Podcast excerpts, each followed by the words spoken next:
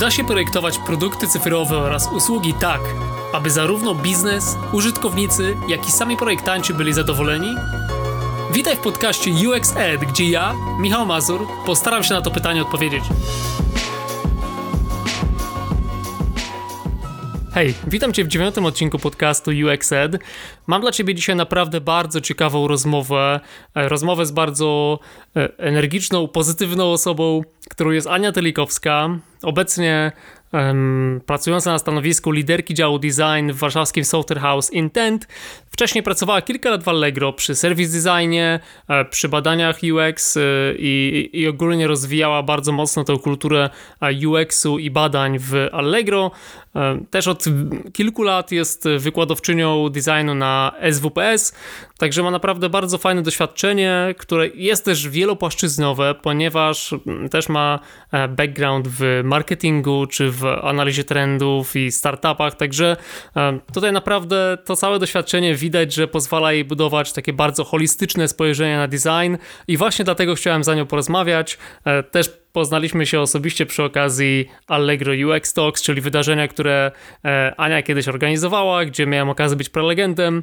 E, no i dzisiaj odbyłem z nią tą naprawdę bardzo ciekawą rozmowę, więc może nie przedłużając, przejdźmy już do samej rozmowy. Na pewno dowiesz się z niej bardzo wiele i będzie dla Ciebie bardzo inspirująca.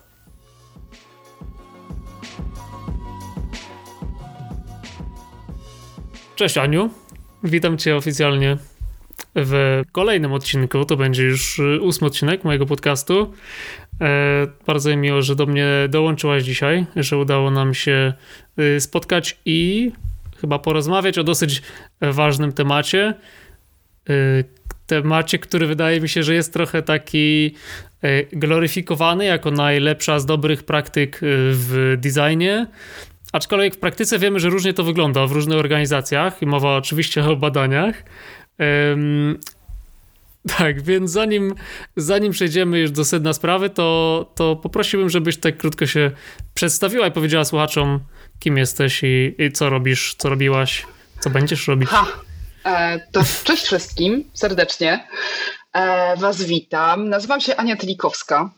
E, i pracuję obecnie jako UX Lead, ale w swoim opisie na LinkedInie mam e, opis Design Researcher i Service Designer, bo w tym obszarze czuję się najlepiej e, i to jest obszar moich kompetencji.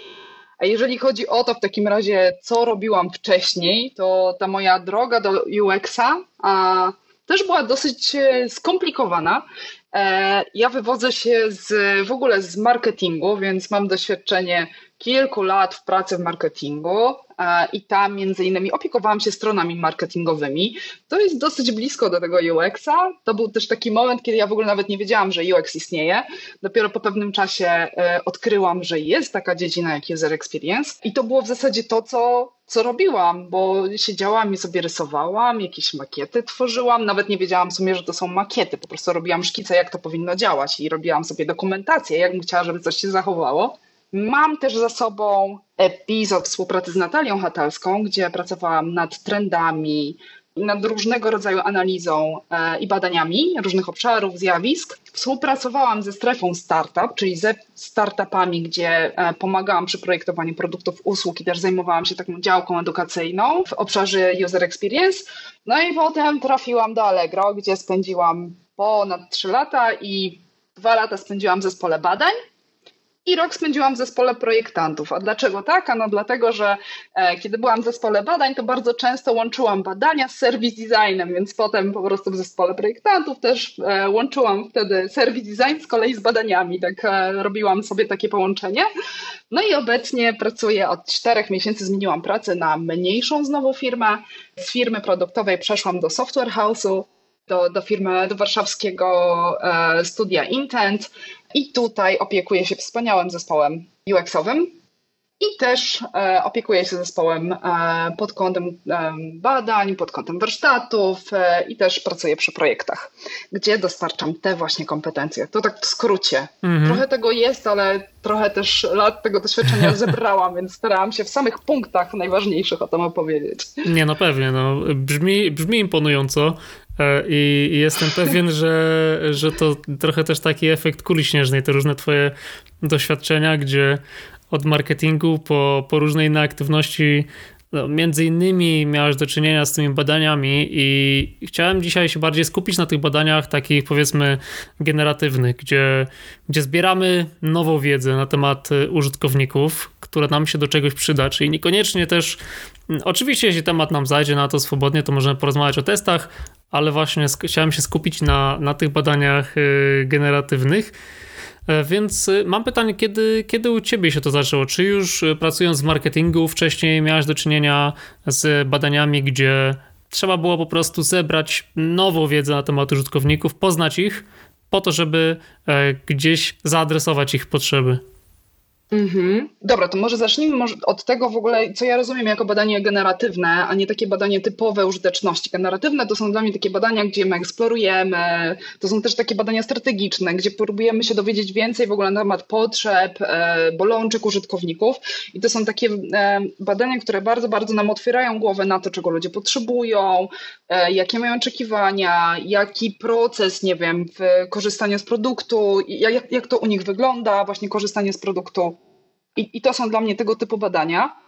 W sumie jak zadałeś mi pytanie, czy ja miałam do czynienia z tym w marketingu, no niestety nie, bo to są takie badania produktowe. W, kiedy pracowałam w marketingu, ja odpowiadałam za działkę badań, ale to były głównie takie badania marketingowe i wtedy miałam do czynienia z badaniami fokusowymi, czyli takimi, że nie wiem, mamy jakiś koncept, idziemy na fokusy, zbieramy dane, jak e, klienci odbierają dany koncept, czyli niby coś już jest zaprojektowane i zastanawiamy się, co i jak, jak to wygląda, to nie było towarzyszenie w korzystaniu z produktu naszym użytkownikom, tylko zbieranie po prostu ich opinii, więc to nie było tego typu badanie.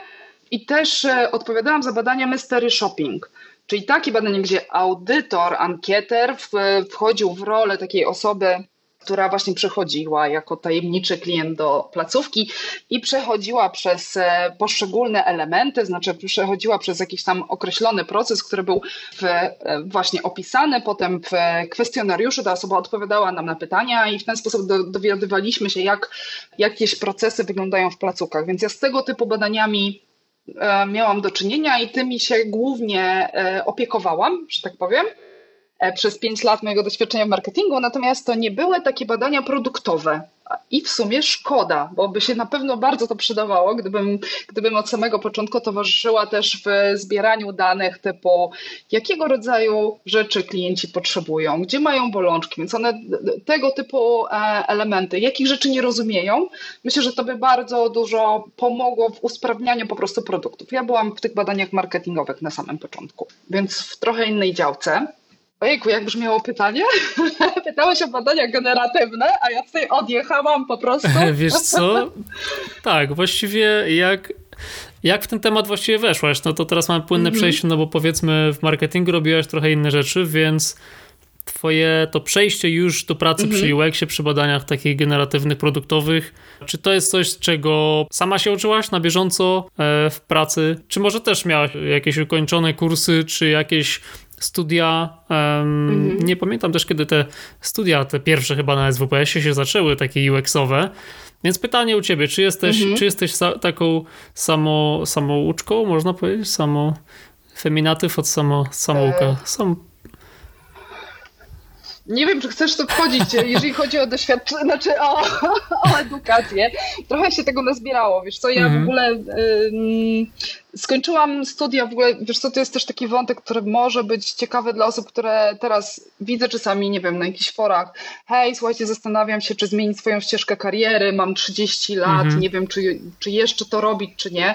Jak najbardziej robić. E, ja zmieniłam swoją ścieżkę kariery, myślę, że tak oficjalnie przeszłam do UX-a w wieku 34 lat, 33 chyba mhm. i ta ścieżka, ona się bardzo długo w jakiś sposób budowała sama. Ja zakładam, że bardzo dużo zbierałam z tych właśnie różnych, różnych doświadczeń. Praca w marketingu nauczyła mnie czegoś, praca przy trendach i to był ten taki moment, kiedy ja też uczyłam się dużo od Natalii, w jaki sposób rozpoznawać, nie wiem, zastanawiać się, jak będzie wyglądała przyszłość, w jaki sposób wykorzystywać w ogóle potężny, nasz, potężny sposób zbierania danych, jakim jest desk research, do tego, żeby, żeby zebrać informacji na temat tego, jak ludzie korzystają z jakichś, nie wiem, jak wyglądają jakieś zachowania, w jakich innych krajach na przykład wdrożono jakieś ciekawe rozwiązania, co się sprawdziło, co nie. Więc myślę, że to był taki zaczątek zastanawiania się, dlaczego ludzie korzystają z różnych rzeczy tak, a nie inaczej, co jest dla nich ważne i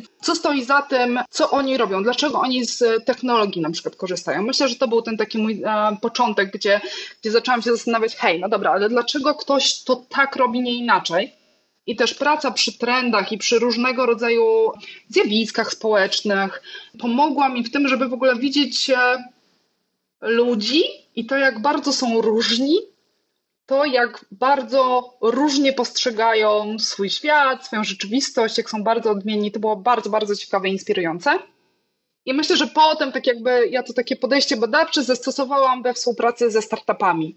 Czyli w momencie, kiedy pracowałam przy strefie startup, przychodzili do nas ludzie, którzy mieli swoje pomysły na biznes, to, to, to takie podejście do tego, jak budować startup, jak zbudować, nie wiem, e, swoją usługę, swój produkt, wykorzystując przy tym właśnie różnego rodzaju techniki badawcze. To było coś, co oferowałyśmy, oferowaliśmy jako strefa startup osobom, które miały pomysł na biznes. I to było coś, co myślę, że niosło wartość, tak? Że te osoby widziały, że hej, no dobra, wow, nie wpadłam na to, żeby porozmawiać z potencjalnym odbiorcą mojego produktu. I dzięki, że opracowaliśmy sobie scenariusz, dzięki, że mogę sobie teraz to pójść i po prostu zobaczyć, jak ludzie to postrzegają. A na przykład mogę sobie stworzyć customer journey, mhm. tego jak będzie wyglądał mój produkt. I to było tak bardzo otwierające oczy. Widziałam mhm. w tym mhm. ogromną wartość to, to, to myślę, że to były takie momenty, kiedy poczułam, że praca z badaniami i w ogóle tworzenie badań, przeprowadzanie badań niesie ogromną wartość. Mm-hmm, mm-hmm. No i rozumiem, że w, już dołączywszy do Allegro od samego początku, można mm, powiedzieć, że, że byłaś zaangażowana w wprowadzenie, wprowadzenie badań? Tak, dołączyłam do zespołu badawczego i to była, się śmieję, że to, była taka, to był taki niezwykle mały zespół, taka mała jednostka specjalna, która się zajmowała właśnie badaniami eksploracyjnymi, takimi badaniami strategicznymi. Ta konfiguracja była dosyć ciekawa, były dwie badaczki i dwóch analityków, więc my wykorzystywaliśmy wiedzę analityczną i też e, to, tak jakby wiedzę od jakich obszarów poszukujemy, na jakie pytania szukamy odpowiedzi. Generalnie moja praca polegała na tym, że ja mniej więcej raz na miesiąc miałam jakiś temat do opracowania i się zastanawiałam, robiłam desk research, pracowałam nad planem tych badań i je po prostu przeprowadzałam od A do Z. W sensie robiłam te badania, nie wiem, czasami e, tworzyliśmy kwestionariusze, koledzy analitycy przygotowywali analizy na ten temat, łączyliśmy to razem w zgrabną pigułkę wiedzy dla osób, które, które tej wiedzy potrzebowały. Wydaje mi się, że właśnie Allegro no to też jest taki e, bardzo mainstreamowy produkt, tak? Więc e, tak. Więc podejrzewam, że e, inaczej. Jestem ciekaw, na jakiej podstawie też mogliście upewnić się, że rozumiecie właśnie te różne grupy odbiorców, bo mówiłaś o tej różnorodności. E, I ciekaw jestem, jak właśnie jak z perspektywy pracy w Allegro mogliście powiedzmy w badaniach zaadresować różne rodzaje klientów, czy różne rodzaje sprzedających, czy może jakieś jeszcze inne persony, które, które tam się pojawiały. Jak tym wszystkim e, zarządzaliście z punktu widzenia właśnie zbierania tej wiedzy i kierowania badań właśnie na, na poszczególne grupy interesariuszy?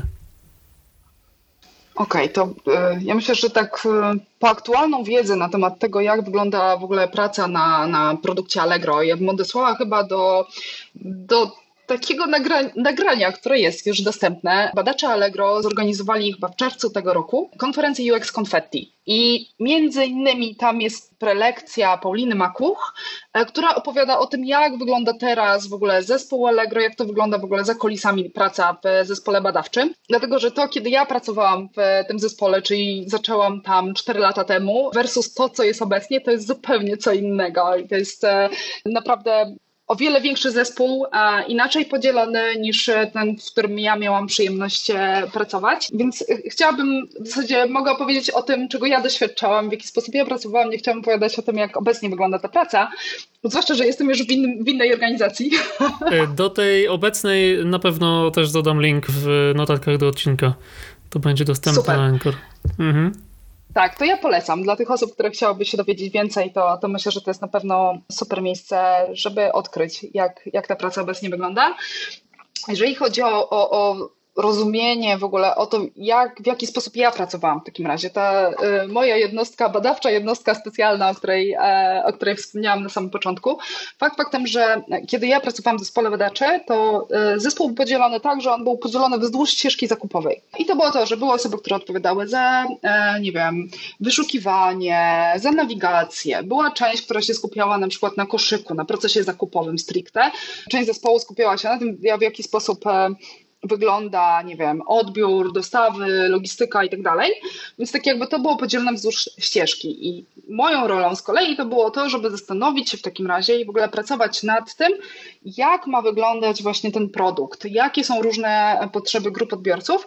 Więc e, ta moja praca to były bardzo często takie skupione, typowe takie badania strategiczne, badania eksploracyjne, żeby odkryć więcej. I teraz mogę, najchętniej to się podzielę po prostu przykładami tych, e, tych projektów, które realizowałam. I jeden z takich, ojku, do tej pory uważam, że to jest mój ulubiony projekt w ogóle, który robiłam i przygotowywałam z Łukaszem Ogrodniczakiem. Dawno, dawno temu to były na przykład badania, badania etnograficzne, gdzie chcieliśmy odkryć, jak wygląda korzystanie z takiego e, dużego produktu, jakim jest Allegro, i jak, jak wygląda korzystanie z Allegro przez mm, mieszkańców miast, małych, małych miasteczek itd., tak itd. Tak Mianowicie e, pracownicy Allegro to byli pracownicy, którzy przeważnie mieszkają w dużych miastach, e, mają w swoich otoczeniach galerie handlowe, dostępne wszelkiego rodzaju sklepy, sklepiki, one są wszystkie pod ręką. E, tak naprawdę wystarczy wyjść, coś sobie kupić. Natomiast e, większość klientów Allegro takich lojalnych klientów, to były też osoby, które nie mają tak dostępnych zakupów od tak, że sobie wychodzę i raz, dwa, trzy kupuję jakieś rzeczy, to były też osoby, które na przykład mają do sklepu dwie godziny. To znaczy, co to znaczy dwie godziny? To znaczy, że one po prostu muszą sobie samochodem dojechać na przykład do kolejki i kolejką dojechać sobie do na przykład jakiegoś, e, nie wiem, miasta typu, nie wiem, Warszawa, Poznań, Kielce i tak dalej. E, więc to, to nie jest, te, te zakupy nie są tak bardzo dostępne dla innych osób. Więc na przykład, żeby poznać świat, właśnie takich e, Allegrowiczów, właśnie takich klientów, to był ten moment, kiedy z Łukaszem zapakowaliśmy się po prostu w samochód i zrobiliśmy sobie turnę wokół e, większych jednostek miejskich po właśnie małych miejscowościach. I to było dla mnie fantastyczne doświadczenie, kiedy właśnie rozmowa z naszymi klientami, którzy opowiadali, hmm, no dobrze, jak już jadę do Warszawy, to chciałabym iść z dzieckiem na lody i potem do kina, a nie iść do galerii handlowej i na przykład dlatego korzystam z, e, z zakupów w internecie. E, I na przykład kolejna rzecz, to co się wydaje, że kurier to jest super fajne rozwiązanie po prostu, bo to przyjdzie nam do domu. Okazywało się, że na przykład klient z e, małego miasteczka mówił, nie no, kurier to jest dla mnie bardzo duży problem czasami, dlatego że on y, nie wchodzi nam na posesję i chce zostawić rzeczy przed furtką, więc w związku z tym ja wolę zamówić sobie na pocztę, nie? I to jest takie coś, co z perspektywy mieszkańca miast jest takie, hej, naprawdę? Jak to ktoś woli na pocztę zamówić, nie? I to, e, myślę, że to było bardzo bardzo, ciekawe doświadczenie, żeby w ogóle tego typu insighty, w ogóle taką wiedzę połapać. No i drugą częścią tego badania to było też to, w jaki sposób potem chcieliśmy przekazać tą wiedzę, więc my na podstawie właśnie tych, e, przeprowadziliśmy wywiady, ale też po prostu e, zbieraliśmy materiał filmowy i zmontowaliśmy finalnie film, który przybliżał otoczenie i w ogóle właśnie tego typu mieszkańców e, pracownikom, tak żeby oni też lepiej rozumieli, kim są nasi klienci i czego potrzebują. Wow, no super. To, to też jest temat, który oczywiście y, mieliśmy poruszyć, czyli właśnie przekazywanie badań w organizacji. To super, że wspomniałaś o tym montażu. To, to brzmi właśnie jak, jak dobry pomysł. Ja też coś takiego robiłem bardziej przy testach użyteczności, właśnie takie kompilacje, wiesz, highlighty albo lowlighty, można powiedzieć. I właśnie. Y, jak cię to sprawdzało? O, super. No, trudno jest komuś przekazać, nie wiem, emocje jeszcze innych ludzi za pomocą maila czy raportu, jednak zobaczyć to na żywo to jest zupełnie zupełnie co innego. E, zobaczyć to w ruchu, zobaczyć prawdziwych ludzi, a nie tylko respondent 1, respondent 2, tylko, tylko prawdziwych tak. ludzi. To jest, to jest super. I powiedz mi, jaki to efekt miało, jaki to efekt miało w Allegro? Jak to się, jak się też ta wiedza potem przełożyła na produkt, no bo badania nie, badań nie robimy dla badań, tylko właśnie jak, opowiedz, jak to się przełożyło potem na jakieś decyzje strategiczne. Mam dwa przykłady, bo akurat z tym filmikiem, z tym filmikiem ja byłam bardzo zadowolona z tego efektu. Jedna rzecz była taka, że dowiedziałam się później, że ten filmik na tyle został ciepło przyjęty, w ogóle ta wiedza i w ogóle historia, która została zmontowana, bo nie ukrywam, ja też mam e, ogromną przyjemność po prostu zbudowania tej historii, żeby, żeby ją po prostu opowiedzieć. Więc ten film był wykorzystywany podczas onboardingu nowych pracowników, żeby przybliżyć w ogóle tą historię, więc e, z takiego pracownicy nowi mieli okazję, żeby się dowiedzieć, kim są nasi klienci. Więc ta historia była wyświetlana w postaci trzyminutowego filmu i była opowiadana po prostu dla nowych pracowników. Wiem, że też ten filmik chyba całkiem fajnie się przyjął w zespole marketingu, który mógł bardzo szybko na przykład zbriefować, nie wiem, kogoś, hej, dobra, to są nasi klienci na przykład, nie? I opowiedzieć tę historię dla tych osób, będziemy chcieli budować, nie wiem, jakiś kolejny produkt. I jeszcze jedna rzecz odnośnie tego filmiku. Ja na przykład ten materiał filmowy zebrałam, e, wykorzystałam potem do tego, żeby pracować z zespołem na przykład e, mody, nad strategią modową, w sensie może inaczej, od nowa i po polsku. Ja ten materiał filmowy wykorzystałam też potem do tego, żeby powyciągać informacje, insighty na temat tego, jak ludzie kupowali ubrania, jakie mieli tutaj potrzeby, jakie mieli trudności w dobieraniu, nie wiem, w dokupowaniu butów, odzieży dla dzieci, dla siebie, wykorzystałam tą wiedzę, wyciągnęłam te materiały, żeby zrobić sobie inną pigułkę na temat tego, jak wygląda i z czymś ludzie mierzą, kiedy kupują e, modę na Allegro. Bo trudno jest w to uwierzyć, ale trzy lata temu ja e, pracowałam przy, przez chwilę, e, współpracowałam z zespołem, który zajmował się modą na Allegro, nad tym, jak ta moda może być lepiej eksponowana, e, może być też lepiej zbudowana, e, w jaki sposób można lepiej kupować na przykład ubrania i wtedy albo buty. I wtedy na przykład, trudno w to uwierzyć, nie było czegoś takiego jak tabela rozmiarów, albo na przykład nie było czegoś takiego, żeby można było sobie wybrać na przykład różne kolory, to dopiero wtedy wchodziło i mm, z tego filmu na przykład y, mogliśmy sobie też zbudować to, czego ludzie mogą potrzebować, nie? W sensie zbudować sobie chyba jak najbardziej empatię w ogóle do tych klientów, którzy jakichś rzeczy, jakichś elementów po prostu odzieży szukają. Także ja na przykład ten element wykorzystałam też do budowy strategii modowej, czyli tego, co będziemy robić w ogóle w, w tym obszarze, w tym mhm. projekcie. No to jest super, bo, bo rzeczywiście to pokazuje, tak jak mówisz, i przy onboardingu nowych pracowników, i przy marketingu.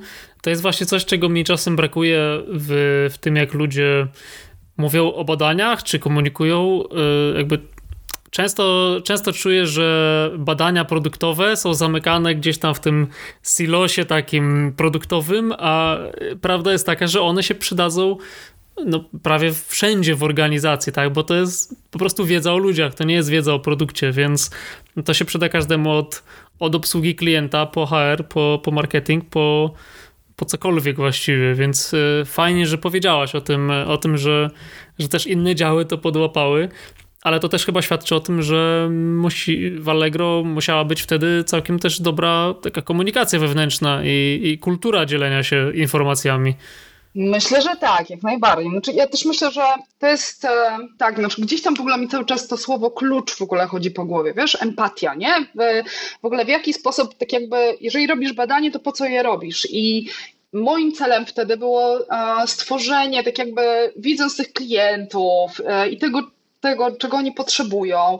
Tak jak ja miałam do nich bardzo dużo, bardzo dużo empatii, w ogóle widziałam ich faktyczne takie bolączki i te potrzeby i moim celem było to, żeby nie tylko zrobić to badanie, ale też zanieść wyniki tego badania dalej, więc y, niniejszym ja chodziłam po prostu i starałam się też pukać czasami i pokazywać czasami te rzeczy. Hej, hej, słuchajcie, może to zrobimy tak, albo może spójrzcie, no, samo to, że na przykład, nie wiem, po pewnym czasie ja weszłam do projektu tego modowego i pomyślałam sobie, hej, dobra, ale przecież robiliśmy x czasu temu ten filmik, to ja sobie zajrzę do tej surówki, ja sobie wyciągnę te elementy, które mogą być przydatne i jeszcze raz to wykorzystałam. Nie robiłam nowych badań, ja robiłam, wykorzystałam to, co już mamy, e, po to, żeby się od tego odbić, co już mamy i poszukać czegoś dalej, nie? Więc, e, więc tak jakby moim celem było to, że nie tylko zrobić to badanie, przygotować je i zebrać wiedzę, ale też dać ją dalej, tak jakby przekazać. To myślę, że to jest też w ogóle esencja tworzenia i robienia badań, nie? że nie tylko je zrobię i zrobię raport i finito, ale też w pewnym momencie ważna jest, mega kluczowa jest komunikacja tych wyników badań i tego, że ja potem muszę je zanieść a, i dostarczyć. I co więcej, czasem wręcz jestem ambasadorem tych badań, że hej, ale tu jest wartościowa wiedza, spójrzcie na to jeszcze raz, albo na przykład upewnijcie się, że z tego korzystacie. No i gdzieś tam mm, to dla mnie jest takie rozumienie chyba właśnie łączenia badań i serwis designu poniekąd, nie? Czyli w jaki sposób ja wiedzę z badań wykorzystywałam w projektowaniu usługi na przykład, nie? Więc to, to jest to, to takie połączenie, które jest dosyć istotne, nie? No jak najbardziej. Y, I tutaj już jak mówimy o usługach, y, to możesz podać też przykład czegoś, co tak całościowo między, nie wiem, kanałowo e, miałeś okazję badać i, nie wiem, może przeprojektować, czy zaprojektować od nowa? Czekaj, jeżeli mówimy o, akurat jeszcze w dalszym ciągu mówimy o Allegro, to, to to jest bardzo duży produkt. Mogę w, powiedzieć o jeszcze dwóch projektach, ale zobacz, ja też czuję, że nie, nie do końca mogę powiedzieć, że robiłam to całościowo, bo robiłam to z całym projektem, e, znaczy z całym zespołem projektowym, to jest jedna rzecz, a druga zawsze mam takie wrażenie, że dostarczałam jakieś klocki. I mogę podać jeszcze dwa przykłady na przykład. W zeszłym roku miałam okazję pracować już pracując w zespole projektowym, a nie badawczym, ale wtedy pracowałam bardzo blisko z badaczami żeby na przykład się zastanowić, jeden z projektów to były nowe punkty odbioru, to już jest produkt, który jest live i tutaj z kolei właśnie ja nie robiłam badań, ale wykorzystałam ogromną masę wiedzy i badań, które już są zrobione. Ja po prostu zrobiłam desk research, porządne, porządną weryfikację chyba z pięciu grubych raportów przygotowanych przez badaczy, zrobiłam jeszcze jeden materiał i wyciągnęłam stamtąd wszystkie takie nitki, które prowadziły, które mówiły o tym, jak wygląda korzystanie, odbieranie w punktach odbiorów.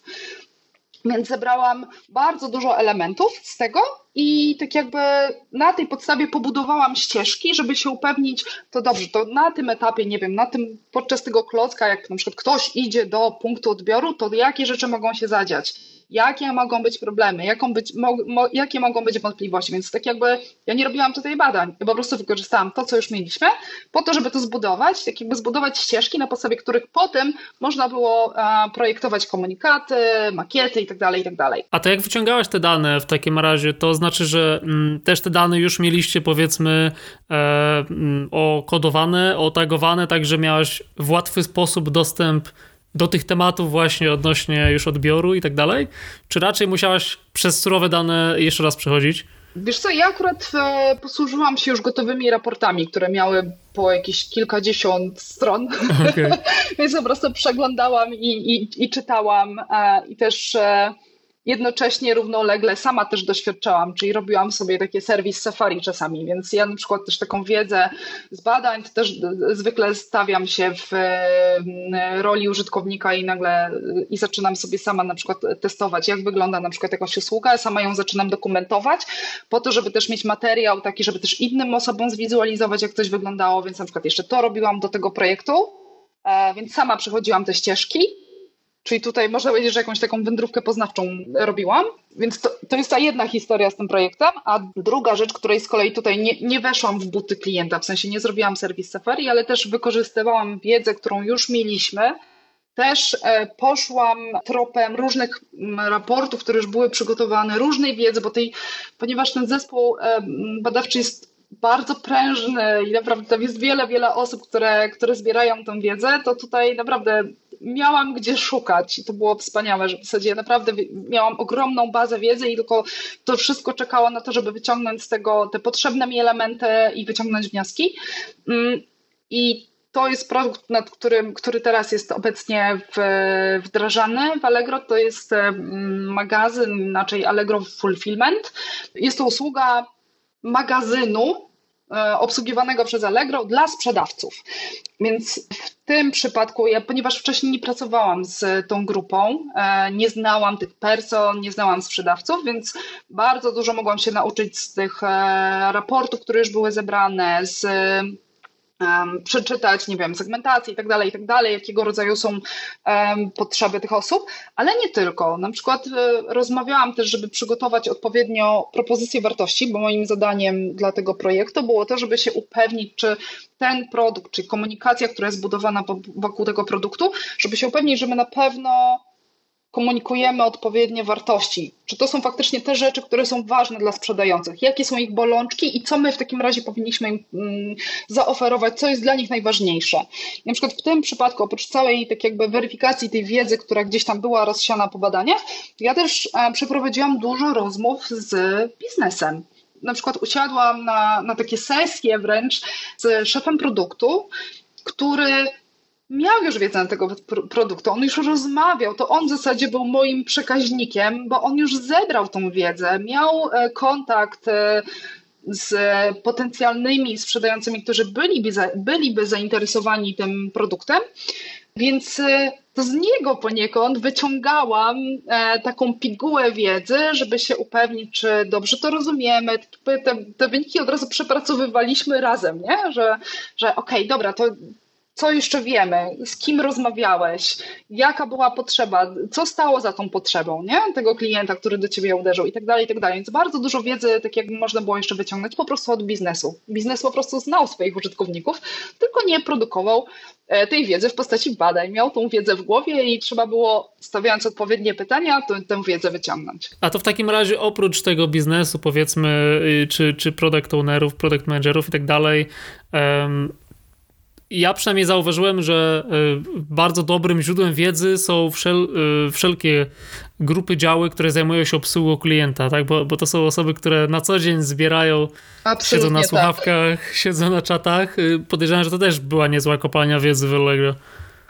Jak najbardziej tak. To znaczy, wiesz co, ja w ogóle jak się tak za, często zastanawiam, dobra, no mam usiąść do projektu, e, potrzebuję się czegoś dowiedzieć i pierwszy krok, jaki zwykle robię, to się zastanawiam, ej, no dobra, no to w takim razie, co ja już mam dostępne? Znaczy, nie rzucam się z, wiesz, e, na projekt pod tytułem, dobra, to ja potrzebuję zrobić teraz szybko badania i zrobić wywiady na przykład, nie? I to jest takie moje pierwsze myślenie, to wywiady. Nie. Pierwszą rzeczą, jaką ja robię, moim krokiem zero, to jest w ogóle, co już jest dostępne i na czym ja już mogę się nauczyć czegoś, e, niekoniecznie robiąc nowe badanie. W sensie, skąd ja mam ten punkt startowy, co ja mogę już przyswoić. I teraz, jak robię sobie ten desk research, to się zastanawiam, to jakie już mam badania już zebrane. I w tym przypadku, zobacz, nie mówię Ci o robieniu badań, ja po prostu korzystałam z rzeczy, z danych, które już były dostępne, więc się zastanawiam, jakie już są raporty, jaką wiedzę w głowie mają, ma biznes, Albo teraz w przypadku mojej obecnej pracy, jak wygląda osoba, która do nasz klient, jak przychodzi do nas, jaką on wiedzę ma o użytkownikach, bo to jest ta osoba, od której ja będę mogła wyciągnąć już wiedzę o, o, o tym, dla kogo oni budują produkt. Więc to jest to. E, kolejne, wszystkie punkty styku w ogóle z klientem, czyli analiza wszelkich reklamacji, e, zgłoszeń, bo to jest świetne, świetne, wszystkie miejsca punktu styku, nie wiem, rozmowa z obsługą, jeżeli mówimy na przykład o, o, o punktach takich stacjonarnych, doświadczenie samemu, czyli e, jakakolwiek wędrówka poznawcza, przejście przez jakiś proces samemu, żeby ją udokumentować, zachowując taką, wiesz, świeżość spojrzenia, nie? I takiego zastanawiania się, hej, dobra, ale czy to klient zrozumie, czy nie? Co tu jest trudne? A co jest niezrozumiałe? Czego mogło mi brakować? Nie? To, to, to jest takie e, coś, co jest bardzo pomocne i zobacz, te wszystkie rzeczy mogą się zadziać, zanim ja podejdę do takiego typowego już wyjścia do klientów i i wypytania ich o to, co faktycznie, jak oni korzystają z tego produktu, nie? Znaczy, tak jakby możemy zrobić, nie wiem, jakieś a, wywiady, możemy zrobić jakiś semi, nie wiem, user testing, e, jakoś częściowo ustrukturyzowany, żeby wyciągnąć jakąś wiedzę, możemy zrobić jakieś warsztaty kokreacyjne, jakkolwiek, te wszystkie rzeczy, które przed chwilą wymieniłam, to są wszystkie rzeczy, zanim ja dojdę w ogóle tak jakby do pracy i w ogóle zanim się zderzę z użytkownikami, to warto, żebym się trochę więcej nauczyła w ogóle o produkcie. A, jeszcze o jednej rzeczy zapomniałam, właśnie, porównanie w ogóle konkurencji to też jest rzecz, że okej, okay, dobra, jeżeli my mamy jakiś produkt, to jak w takim razie rozwiązuje to konkurencja? Czy są może jakieś inne obszary, e, z których możemy zaczerpnąć jeszcze jakąś, jakąś inspirację? Czy coś jeszcze gdzieś podobnego się pojawiło? No bo nie ma takich rzeczy, których, e, które sami pierwszy raz w życiu wymyśliliśmy, nie? Więc tak jakby no jest trochę tych kierunków, które można, e, gdzie można zajrzeć, zanim ruszymy z badaniami tak. i zanim no i one są, do użytkownika. I podejrzewam, że one są o wiele prostsze e, logistycznie, tańsze, tańsze przede wszystkim. E, no zdecydowanie też szybsze też, nie? No właśnie.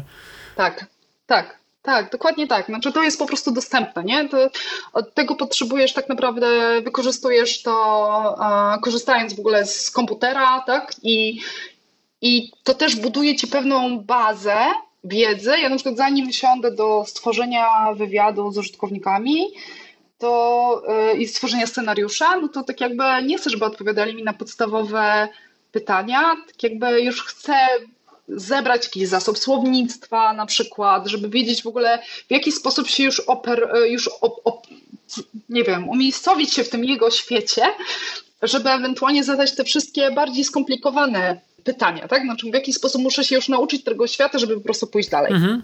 O, świetne, świetne naprawdę podejście i wydaje mi się, że nawet szczególnie w takiej organizacji, gdzie pracowałaś przez jakiś czas i gdzie to, ta, ta wiedza już była skumulowana, y, no to też też na pewno było łatwiej rozpoczynać projekty w, takim, w taki sposób, zanim zanim też można przygotować y, badania właśnie etnograficzne, wywiady, bo ja przynajmniej z doświadczenia wiem, że jednak organizacja badań to jest no, sam, sama logistyka dookoła tego wszystkiego, to też zajmuje sporo czasu i od momentu stworzenia briefu do momentu pierwszego wywiadu, no często mija, no w różnych przypadkach, ale może minąć nawet parę tygodni, więc no szczególnie tak. jeśli mówimy też o wynagrodzeniu, o RODO Umowa, i tych wszystkich rzeczach. Tak. Rekrutacja tak. sama, umówienie się, czasami ktoś chce odwołać albo przenieść, a potem jak już mamy ten wywiad, to okej, okay, dobra, to spiszmy sobie to, a potem na przykład zaprezentujmy określony cytat, który nas w ogóle bardzo poruszył, więc trzeba go znaleźć,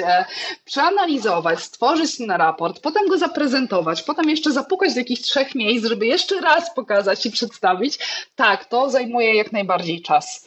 Natomiast e, to jest ciekawe to, co powiedziałeś, znaczy w ogóle poruszyłeś taki wątek, zrobiłeś taką fajną klamrę teraz, na to, że to jest taki fakt faktem, że ja pracowałam w miejscu produktowym, gdzie ta wiedza była zebrana i ja wiedziałam, gdzie, do którego miejsca zajrzeć, albo kogo zapytać o coś, co poleca, gdzie jeszcze powinnam zajrzeć. I to jest ta, to, to jedno miejsce. Natomiast ja pracuję teraz w nowym miejscu. Tak, właśnie do tego zmierzałem. W przypadku. Dobra, to wyczytałam ci to między wierszami. E, no właśnie. E, i teraz tak z perspektywy nowego miejsca, bo dla mnie to jest bardzo, bardzo ciekawe doświadczenie. E, chciałam doświadczyć tego, żeby, żeby przejść z, z mm, właśnie, czyli ja przeszłam z produktu, przeszłam do y, agencji. I teraz a, doświadczam nowych rzeczy, to znaczy kiedy przychodzi nowy projekt, to w nią wraz z tym nowym projektem przychodzi nauczenie się nowego świata. I szczerze mówiąc, to, o czym mówiłam wcześniej, te wszystkie rzeczy, ten desk research, to, to takie przygotowanie się w ogóle do tego świata dla użytkowników, teraz ma jeszcze dla mnie podwójne znaczenie, bo ja odpalam te wszystkie procesy, żeby przygotować się do rozmowy w ogóle z klientem, żeby on wiedział, żeby w ogóle na pierwszym spotkaniu wiedzieć, jakie pytania już klientowi powinnam za, e, zadać. Więc dla mnie w ogóle tutaj w tym momencie te, te procesy dzieją się tak jakby dwukrotnie szybciej, e, z tego względu, że nie wiem, jeżeli przychodzi klient X e, z wyzwaniem Y w obszarze Z, to ja w takim razie obszar Z bardzo szybko chcę poznać, znaczy dowiedzieć się, jakie tam jest słownictwo, jakie są procesy, jak to wygląda, w ogóle jakie jest otoczenie, e, jaka jest konkurencja, więc te wszystkie elementy tak jakby dzieją się o wiele, wiele, wiele szybciej. Żeby w ogóle wyrównać ten swój poziom wiedzy,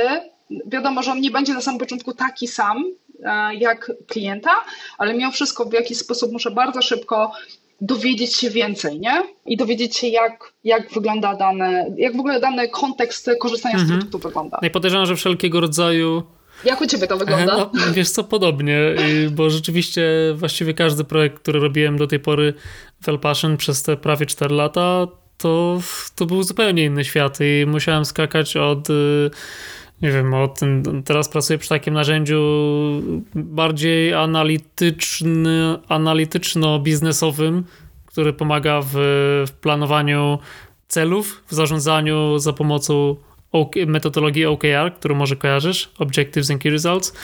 Um, Kojarzę. To, to od takich biznesowych tematów skaczę, też miałem projekty typu e, leczenie otyłości w Norwegii, więc też nie w Polsce, albo e, z kolei też na rynek niemiecki, aplikacje ze streamingiem opowiadań erotycznych. I dla mnie to są takie całkowicie skakanie pomiędzy różnymi światami, zarówno geograficznie, jak i, jak i merytorycznie. E, I rzeczywiście wtedy szybko trzeba tą wiedzę nadrobić, a, a ze strony klientów widzę, że też ten poziom wiedzy i podejście bardzo się różni. Niektórzy przychodzą bardzo dobrze przygotowani, już z kilkunastoma czy kilkudziesięcioma wywiadami za zapasem, a, a niektórzy przychodzą tylko z założeniami i niczym więcej właściwie. Więc no. y, tutaj się pojawiają te problemy, żeby też tym klientom nieświadomym gdzieś wyjaśnić tą wartość, y, wyedukować ich na temat badań to jak, jak, jak, jak ty podchodzisz do tego tematu właśnie też edukacji i no podejrzewam, że można powiedzieć sprzedaży badań? Nie mam jeszcze dużo, wiesz, bardzo szerokiego zebranego doświadczenia. W zasadzie w nowym miejscu jestem 4 miesiące, ale fakt faktem, że y, doświadczyłam już tego, zwłaszcza, że chyba y, gdzieś tam moim konikiem są warsztaty i prowadzenie warsztatów, więc gdzieś tam one są zwykle na samym początku współpracy z klientem. I fakt faktem, że po pierwsze doświadczyłam takiego przeskakiwania z obszaru na obszar. To znaczy y, faktycznie ta zmienność, czyli tak jakby douczenie się bardzo szybko tego, ok, dobra, to jak wygląda kontekst amerykańskich nastolatków w kontekście dostawania się na studia i jakiego rodzaju są egzaminy. Um, za chwilę mamy, dobrze to przeanalizujmy w takim razie produkt dla kobiet dojrzałych, a za chwilę wejdźmy w temat produktu fizycznego i tak jakby e, physical and digital, tak? jak będzie wykorzystało użycie produktu fizycznego dla kobiet w branży beauty. Nie? I to jest takie hej, hej, hej, dobra, no hop, hop, hop jest zmiana. I teraz też faktycznie jest tak, że jest klient, który obszar, nie wiem, aplikacja, obszar psychologii dla par, Norwegia, jest klient, który jest bardzo świadomy i wie, jaka jest wartość z badań, widział już e, jakieś sesje użyteczności, czy w ogóle jakiś taki właśnie user testing, gdzie mm, gdzie wyciągnął wnioski, czego ludzie potrzebują i tak dalej. Widział po prostu wartość z tego, jak klient na przykład, nie wiem, gdzieś tam się gubi w, w jakimś procesie, że można to poprawić, że to jest ok, versus klient, który sam projektuje wireframe'y i zakłada, że to są już wszystkie rzeczy i tych rzeczy nie ma. I teraz tak jakby dla mnie wyzwaniem jest jeszcze to, że nie każdy musi mieć być na tym samym etapie wiedzy. I ten klient, który chce zbudować produkt, bo wierzy, że on się przyjmie na rynku, ma to swoje marzenie. No właśnie, w jaki sposób przekazać mu tą wiedzę, y, może inaczej, tą potrzebę badań, tak żeby on też poczuł wartość z tego, a nie na zasadzie, hej, no dobra, ale tutaj trzeba zrobić badania, koniec, kropka, nie? Znaczy moim celem, moim zadaniem w zasadzie w tej współpracy jest to, żeby pokazać mu przede wszystkim te gapy, które warto by było tymi badaniami uzupełnić, zasugerować, że to mogą być badania, ale przede wszystkim to jest chyba takie kreatywne zadawanie pytań i pokazywanie właśnie, dobrze, a w jaki sposób klienci na przykład postrzegają to i to. Jeżeli klient tego nie wie, może zasugerujmy, że to jest może coś, co można było właśnie sprawdzić podczas badań. Nie? I to, to jest dla mnie taki sposób na to, a nie na zasadzie tutaj są potrzebne badania. Bo takie wskazanie, tak jakby że bez badań nie ruszymy, to, to nie jest chyba ten kierunek. Znaczy, to jest raczej tego, to, to jest tam moja pierwsza analiza i szukanie tego, czego nie wiemy i co warto byłoby uzupełnić e, badaniami, a czego tak jakby nie jesteśmy w stanie zweryfikować w inny sposób. Mhm, mhm. No i podejrzewam, że... Jak że... sobie z tym radzisz? Wiesz co... Y no tutaj na pewno też y, staram się wszelkie tego typu wątpliwości już y, gdzieś tam omówić na, na warsztatach wszelkich. E, I, I to rzeczywiście, tak jak mówisz, zadanie dobrego pytania już potrafi coś przestawić w głowie, w głowie klienta, że jednak no dobra, to no na przykładzie, nie wiem, na przykładzie tej e, aplikacji, którą projektowałem e, do leczenia otyłości, e, jak dla mnie, no tam było dużo tematów, które były dla mnie zupełnie, zupełnie nowe, więc jak rozmawialiśmy z klientkami na, na, na tych warsztatach pierwszych, to, to, też zadawałem jakieś takie pytania, ok, to co, jaka jest, nie wiem, pierwsza rzecz, którą ci pacjenci na przykład robią po tym, jak wrócą z leczenia, bo tam jest taki leczenie też w Norwegii często polega na tym, przynajmniej leczenie otyłości, że spotykasz się z takim multidyscyplinarnym zespołem lekarzy, który cię tam przez 2-3 tygodnie uczy, wyrabia w tobie nowe nawyki i tak dalej, i potem wracasz do siebie. Co akurat w Norwegii często jest geograficznie bardzo daleko, bo tam to, to, ta bardzo mała populacja jest rozsiana w bardzo dużym terenie.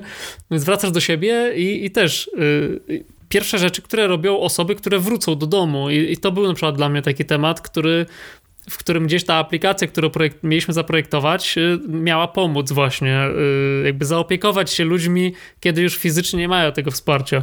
No i takie tematy były często gdzieś tam nie, nieznane też klientkom i no jedynie za pomocą rozmowy właściwie można było można było je odkryć. I takich tematów, takie tematy się pojawiają właściwie w każdym projekcie, gdzie, gdzie właśnie takie małe, małe te dziurki w wiedzy no, mogą rzutować na, na całość doświadczenia. Totalnie. Ale oczywiście to też, zawsze to się też niestety rozbija o czas, y, budżet. O czas i o budżet, dokładnie. Fakt faktem, że ja y, właśnie dlatego y, chyba nawet Przyznam szczerze, że chyba przez te cztery miesiące ja jeszcze nie zaprojektowałam dokładnie jakiegoś takiego konkretnego badania pod kątem eksplorowania jakiegoś tematu. To, co na ten temat do tej pory w ogóle zdarzyło mi się robić, to jest to, że ja chyba te takie pierwszą rzecz, jaką robię, to po prostu staram się poznać ten obszar, którym, o którym teraz rozmawiamy. Czy to jest psychologia, nie wiem, kobiet dojrzałych, czy, czy produkt, nie wiem, fizyczny z branży beauty to zastanawiam się, ok, dobra, to jak wygląda obszar w ogóle, o którym rozmawiamy, jakie są słownictwa, jakie są problemy, w ogóle wykorzystuję do tego po prostu komputer i szukam.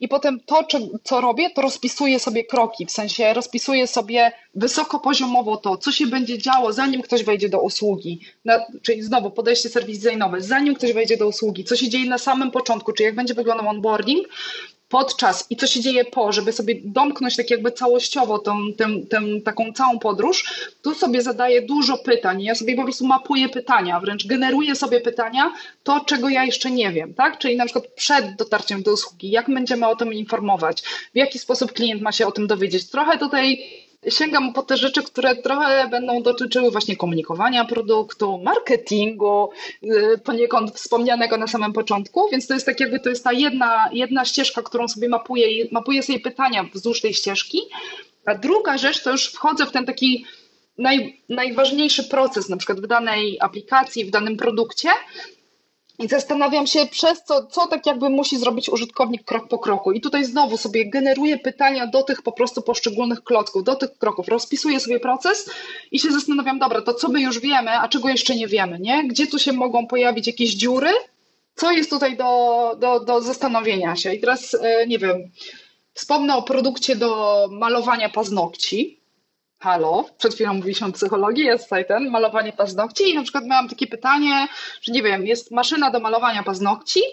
I teraz pytanie moje jest takie, to jeżeli ja używam maszyny do malowania paznokci, to na przykład moim, moim pytaniem dziurą, tym gapem będzie, to, a co jeżeli ktoś ma już lakier na paznokciach i w jaki sposób zmyjemy ten lakier? I to są właśnie te rzeczy, to są takie klocki, gdzie ja próbuję sobie rozrysować cały proces od A do Z i się zastanawiać, co się dzieje krok po kroku, nie? I w jaki sposób ja się pozbawię starego lakieru. A na przykład, co jeżeli będzie jakiś odprysk, a jeżeli zamaluje mi się skórka? I to są te detale, które powodują, że, że właśnie, że po prostu odchodzimy od ogółu do szczegółu i do coraz większej ilości jakichś detali, nie? Żeby dowiedzieć się mm -hmm, więcej na temat mm -hmm. działania produktu. Ale to to, to, właśnie te pytania, które mówisz, to też przyniosły mi na myśl poprzedni odcinek, który nagrywałem na temat długu projektowego. I wydaje mi się, że często właśnie w projektach takich startupowych, gdzie ten budżet czasem jest ograniczony, część z tych pytań chyba też y, będzie zostawiona na później, tak, zakładam, że, że też można sobie trochę podzielić priorytety, na które pytania chcemy odpowiedzieć najpierw, żeby zbudować ten podstawowy produkt, a, a co na pewno zostawimy sobie na później. E, ale wiesz Czy, co, ale widzisz wartość w takim podejściu? Totalnie tak. W ogóle właśnie teraz e, mapujesz tak, jak ja sobie pod, podchodzę w ogóle do tego, bo ja robię ten desk też z tymi pytaniami, ale potem, kiedy mamy rozmowę z klientem i kiedy mam przygotowane te pytania wzdłuż całej ścieżki, to zaczynamy się zastanawiać razem wtedy na warsztatach, hej, to co jest najważniejsze dla nas do zbudowania na start? I na przykład wykorzystuję sobie wtedy nasze, nie wiem, cudowne Mosko i mówię, to co jest must, co jest should, could i want design. Przegadajmy w takim razie to, na co faktycznie, co jest tutaj najważniejsze i tylko te najważniejsze rzeczy w takim razie weźmy na start, odpowiedzmy sobie na te pytania, czy jest tutaj jeszcze coś, co musimy, nie wiem, na co jeszcze zwrócić uwagę, przegadajmy to razem. Więc tak jakby to, e, te pytania, które są i ten proces, który mamy, on jest po to, żeby zbudować sobie wstępnie tą taką wizję tego, co tu jest, co ma się zadziać, żeby potem to spriorytetyzować i zastanowić się, okej, okay, dobra, to, to na pewno jest istotne dla naszych użytkowników, a to niekoniecznie. I odpowiedzieć sobie na te pytania już razem z klientem. Super, super podejście. E, I wydaje mi się, że trudno jest znaleźć inny sposób na pracę właśnie w modelu takim agencyjnym, e, że, że tak powiem, no bo zawsze nie dość, że sam proces powstawania produktu cyfrowego jest zawsze skomplikowany, z dużo różnych naczyń połączonych, a dwa, no też podejrzewam, że może też różnicą między tym, jak pracowałaś w produkcie, a, a, a teraz w Intent jest też to, że no teraz pracujesz właściwie z dwoma zespołami naraz, tak? W Allegro gdzieś tam była to jedna organizacja, ale tutaj masz chyba też po swojej stronie zespół i jeszcze zespół po stronie klienta, więc trochę Absolutnie. też to wiedzą trzeba zarządzać dwojako. Absolutnie tak i powiem Ci, że w ogóle... Yy to jest bardzo ciekawe w ogóle w kontekście samych warsztatów. E, ja podczas pierwszych warsztatów z klientem mega się przejechałam, bo zapomniałam o tym, że ja mam teraz dwa zespoły do pracy. I to nie jest tak, że to jest jeden zespół, jest, to nie jest ten sam zespół na tym samym etapie wiedzy. Więc e, nie ukrywam, że ja sobie teraz właśnie bardzo szybko zmieniam swój proces projektowo-warsztatowy e, i przystosowuję sobie do pracy w innym modelu. E, I na przykład ostatnie warsztaty, które projektowałam i prowadziłam, wyglądały już w ten sposób, że nie dość, że ja miałam, tak jakby opracowywaliśmy sobie z PM-em komunikację z klientem i to, kiedy są warsztaty, to żeby się wszystko na te warsztaty zadziało, przygotowanie tych wszystkich materiałów, tak jakby dla mnie korem w ogóle warsztatów to jest, to jest to, co się dzieje wcześniej i to, co się dzieje też później a podczas warsztatów pracujemy z klientem, żeby przegadać właśnie te wszystkie pytania. Natomiast to, co się zadziało, to jest jedną rzeczą, to jest ten zespół, gdzie jest klient, gdzie możemy razem współpracować, ale tak jakby klocek, który ja dołożyłam do takich warsztatów, to jest to, że przed warsztatami z klientem my mieliśmy wewnętrzne warsztaty z zespołem projektowym, żeby się upewnić, że mamy wszystkie pytania. I to jest wręcz, to, to, jest coś, czego ja wcześniej nie miałam, nie? Że po prostu mieliśmy zespół produktowy, ciach, siadamy, robimy warsztaty i go. Natomiast w tym momencie, tak jakby ta praca jest o tyle e, trudniejsza, że ona, jest, ona się dzieje na dwóch poziomach, nie? Że ja z jednej strony przygotowuję warsztaty, My potrzebujemy jako zespół projektowy, wewnętrzny, intentowy przygotować się do tego, co się będzie działo, wiedzieć co i jak, czego od siebie oczekujemy, uzupełnić nasze pytania, zrobić tutaj naszą wewnętrzną pracę i potem wprowadzić w to klienta. I to jest coś, czego mhm. nie miałam wcześniej. No tak, bo właściwie klient, y, inaczej, twój zespół musi się nauczyć właśnie tego świata, tego nowego biznesu i użytkowników, których poznają, a z drugiej strony klienta musicie wprowadzić też w myślenie trochę projektowe, designowe i tak dalej, tak? Więc tak yy, musi się to wyrównać po prostu gdzieś tam, zrównoważyć. Tak, to jest zarządzanie w tym momencie tymi takimi warsztatami chociażby, czy w ogóle projektem, bo już nawet tak warsztaty są jednym z tych elementów, nie? Ale to jest już na kilku poziomach i to jest mega ciekawe. I inne w stosunku do tego, czego doświadczałam przez x czasu wcześniej. No dlatego właśnie chyba fajnie też przemieszać y, nie wiem, myśląc sobie o swojej karierze, tak, właśnie przemieszać różne, różne modele współpracy, bo, e, bo jednak jest to bardzo rozwojowe i pozwala chyba kwestionować trochę e, jakieś takie swoje przyzwyczajenia, wydaje mi się. Dokładnie. Tak, jak najbardziej.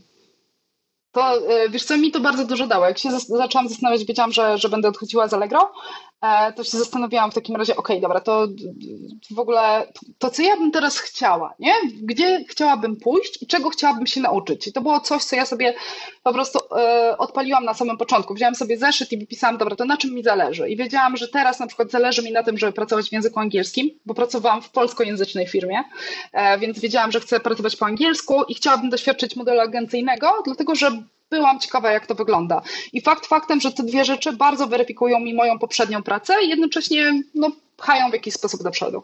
No, super, super. Też może, wiesz, jeszcze, jeszcze porozmawiamy za dwa lata i wtedy będziesz mogła sobie jeden do jednego porównać, tak, Allegro Co dalej? E, i, i pracę agencyjną w Intent. Um, wiesz co, chyba możemy właściwie już zmierzać do brzegu. Myślę, że już niedługo nawet nam pyknie godzina tutaj, e, więc to szybko, szybko zleciało, ale roz, rozmawia się świetnie, także... Nie wiem, jak to się stało. Um, czy, czy chciałabyś jeszcze od siebie coś dodać? Może dla, dla osób, które, które też miałyby dopiero zaczynać na poważnie y, pracę z badaniami czy wdrażaniem badań do, do swojej organizacji? Jakaś taka złota rada na sam koniec. O matko, ale mi, z... ojku, zabiłeś mi ćwieka na sam koniec. W ogóle wiesz co, ja, tak, oczywiście ja tych złotych myśli, myśli mam mnóstwo. Bądźcie otwarci, po prostu, i bądźcie ciekawi. Ja myślę, że to, to w ogóle jeżeli chodzi, zobacz, my dzisiaj mamy w ogóle nagranie podcastu na temat badań takich eksploracyjnych, strategicznych i tak dalej. Ja myślę, że chyba istotne, najbardziej kluczowe tutaj jest po prostu ta empatia i ciekawość, dlaczego ludzie tak robią, a nie inaczej, co powoduje, że oni, że to jest dla nich ważne, jak wygląda ten proces. Ja w zasadzie bardzo często y, dzielę sobie w ogóle taki schemat badań na, na trzy rzeczy w ogóle. Kim są użytkownicy, czego potrzebują. To jest właśnie ten obszar ich potrzeb i, i poznania tego, co tam, co tam za nimi siedzi. Drugi obszar to jest zawsze dobra, a, a czy korzystają z jakiejś konkurencji, jak w ogóle wygląda konkurencja? No i ta trzecia rzecz też poznanie tych procesów, to co się dzieje krok po kroku, jak oni przez to przechodzą. To są dla mnie takie zawsze trzy najważniejsze obszary, czyli użytkownicy, jak wygląda proces i jak wygląda konkurencja. Tak jakby, I jak wygląda konkurencja w kontekście tego otoczenia. I zawsze te trzy kropki sobie rozpisuję i, i staram się po prostu mm, zadawać dużo pytań. I druga rzecz, która w kontekście badań mi się też przydaje, tak myślę. Jakiś czas temu słuchałam wystąpienia Ricky Hall i ona powiedziała super wartościowe, dla mnie bardzo takie e, fajne zdanie, żeby nie generować rozwiązań, ale żeby starać się zespołem generować pytania. Bo często jest też tak, że my możemy mieć jakieś pytania, ale ktoś z zespołu może mieć jeszcze jakieś dodatkowe pytania. I tutaj w kontekście w ogóle badań zastanawiałabym się nad tym, właśnie, żeby nie umówić się z zespołem na burzy mózgów, na zasadzie wymyślmy jakieś rozwiązanie, i miejmy ich wiele, tylko żeby w ogóle wygenerować sobie pytania. Hej, dobra, to czego nie wiemy i dać sobie w ogóle przestrzeń na to, zadajmy sobie wszystkie rzeczy, których nie wiemy i czego, co tak naprawdę powinniśmy wiedzieć, nie? W sensie, żeby odwrócić czasami tą sytuację, że, że, żeby spriorytetyzować sobie pytanie, mhm. na jakie Świetne. nie mamy jeszcze odpowiedzi, nie? To, to, to jest bardzo ciekawe ćwiczenie. Mhm. Super. E, I wydaje mi się, że też można polecić e, no, tą książkę Eriki Hall, Just Enough Research, tak. E, która jest taką naprawdę pigułą wiedzy i można można z niej właściwie, przeczytawszy tą cieniutką książkę, można już właściwie zacząć sobie planować pierwsze badania, nawet jeśli nigdy się tego nie robiło, bo, bo jest takim fajnym destylatem. On jest mega konkretna. Ja z ogromną przyjemnością w ogóle słuchałam e, jej wystąpienia. Jeżeli znajdziecie, w zasadzie, jeżeli się uda, to wrzućmy też linki i odnośnik. Jeżeli też znajdziemy to, to wystąpienie. Bardzo wartościowe. No pewnie. Słuchaj, no to dziękuję Ci bardzo w takim razie za rozmowę. E, naprawdę świetnie wyszło i, i, wydaje mi się, że jest bardzo, bardzo konkretna bardzo i, dziękuję. i będzie stanowiła dobrą dawkę wiedzy dla, e, dla słuchaczy. Nie jem mięsa, ale mam nadzieję, że ja mięso też nie. było, więc... No to powiedzmy no, jakiś pytań. seitan czy, czy inny. tak, mamy nadzieję, że było tak. dużo sejtana tutaj. Super. I falafela. Super to, super, to dziękuję Ci bardzo w takim razie. Dzięki.